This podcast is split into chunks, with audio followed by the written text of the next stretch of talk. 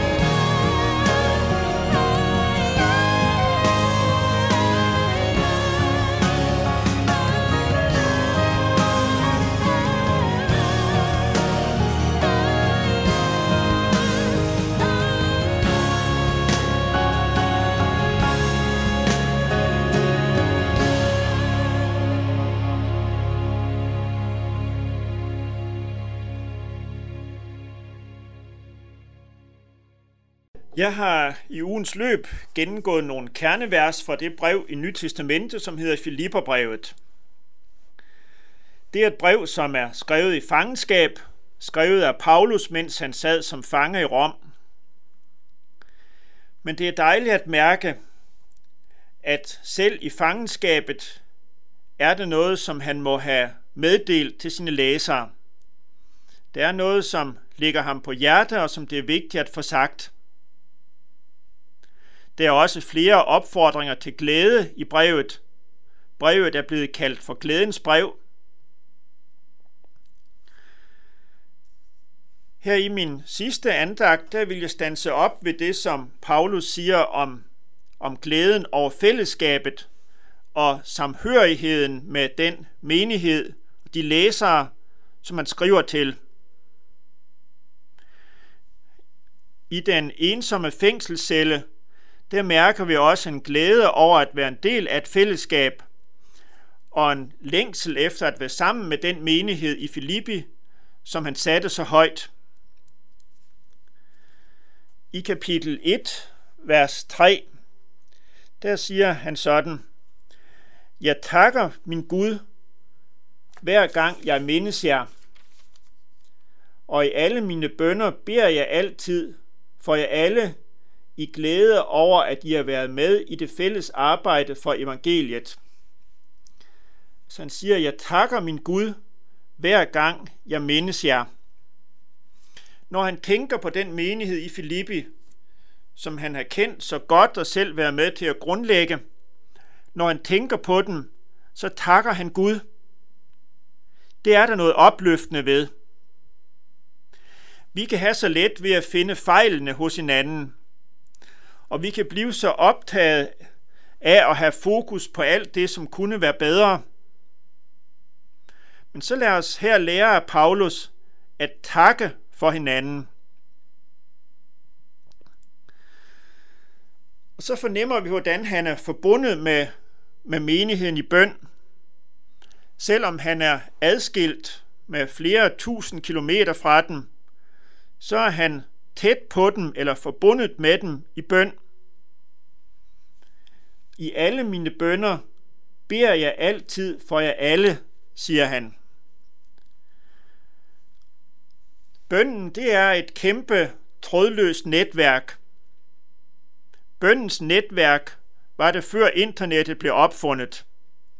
Bønnens netværk det er et netværk, som omspænder verden. Og det er godt at være forbundet med hinanden i et bøndens netværk. Vi kan bede for hinanden, både dem, som er tæt på, mine nærmeste, og også dem, der er langt væk. Og så siger han også om fællesskabet i kapitel 1, vers 7. I er jo alle fælles med mig om nåden. Fællesskabet mellem de kristne er ikke bare et interessefællesskab eller et arbejdsfællesskab, men det er et fællesskab om nåden. Vi er forbundet med nådens bånd. Det er det, som gør fællesskabet til noget særligt. Det er det, som udligner forskellene. Her er det ikke stor eller lille, eller lille. Vi lever alle af den samme nåde. Når vi for eksempel samles om nadverbordet ved gudstjenesten, så kommer vi mange med mange forskellige baggrunde, mange forskellige livserfaringer, mange forskellige sindstemninger, mange forskellige troserfaringer. Men det er som om, at når vi knæler ned og modtager nadveren, så udviskes alle forskelle, både de synlige og de usynlige. Om man er en kendt person, eller man er mere anonym, om man er sund eller syg, eller hvilke forskelle det ellers er mellem os. Her kommer vi og får del i den samme nåde, og i den nåde udviskes alle forskellene. Og så bliver der også mindre plads til at pege fingre af hinanden. Så bliver der mindre plads til at gå og rode rundt for at finde de andres fejl – fordi jeg selv er et menneske, der har brug for den samme noget, som også de andre har brug for. Jeg har selv brug for at træde frem for Gud og tikke om noget. Og jeg får selv daglig lov til at glæde mig over at kunne drikke af nådens kilde. Jo, det er godt at være forbundet med nådens bånd. Og jeg vil godt her i aften understrege det privilegium, det er at høre til i et fællesskab, uanset hvordan de ydre former er. også selvom man er afskåret fra at være med i et fysisk fællesskab på grund af sygdom eller skrøbelighed eller andet, så er det alligevel godt at tænke på, at jeg er en del af fællesskabet. Det er et trådløst netværk, som forbinder os. Et fællesskab i bøn, et fællesskab i noget. Og så i de første vers af kapitel 2, øh, der nævner Paulus nogle ting, som er, er vigtige og som er med til at berige øh, fællesskabet. Jeg vil bare trække nogle enkelte ting frem, eller læse nogle få vers. Hvis der trøst i Kristus betyder noget, hvis kærlig opmundring, hvis åndens fællesskab, hvis inderlig medfølelse betyder noget, så gør min glæde fuldstændig ved at have det samme sind, ved at have den samme kærlighed med én sjæl og ét sind. Her en opfordring til også at stå sammen med én sjæl og ét sind. En opfordring til at vise kærlighed mod hinanden. Og så siger han, taler han om trøst i Kristus. Han taler om kærlig opmundring, åndens fællesskab, inderlig medfølelse. Hvis de ting virkelig betyder noget, så stræb efter at bevare enheden. Og jeg synes, det er dejligt at tænke på at stanse op ved hver af de her ting. Trøst i Kristus, kærlig opmundring, inderlig medfølelse. Det hører med til rigdommen ved fællesskabet, at vi kan trøste hinanden, at vi kan give kærlig opmundring til hinanden, et skulderklap, hvor der er brug for det, eller inderlig medfølelse, det er at lide med hinanden eller glæde sig med hinanden, se hinandens behov. Det er noget af rigdommen ved at være en del af et fællesskab. Og nu vil jeg bede en bøn sammen med jer lyttere. Herre Gud, tak fordi at vi er døbt til at høre til i et fællesskab.